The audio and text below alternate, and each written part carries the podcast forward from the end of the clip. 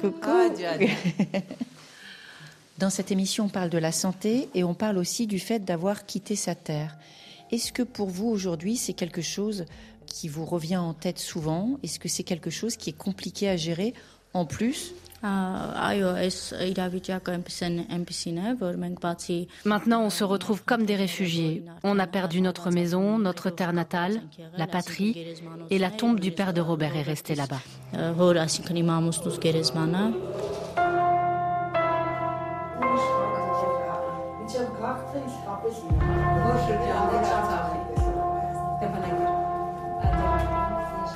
Une dernière rencontre dans ce centre de réadaptation d'Erevan. Elles sont trois, la maman, une fillette et sa grande sœur de 10 ans, Susana, qui nous raconte son histoire en russe, la langue de son grand-père.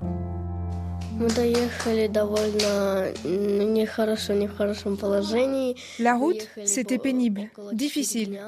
Ça a duré quatre jours, beaucoup d'attentes.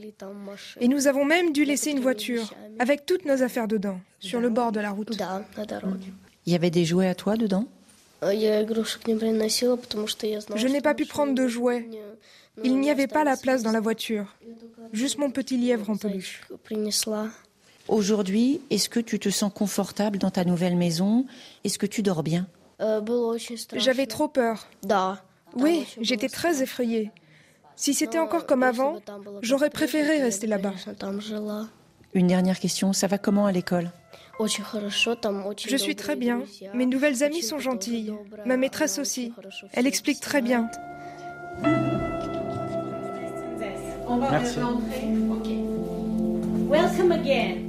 Merci pour tout. Thank Merci. you. Merci. Goodbye.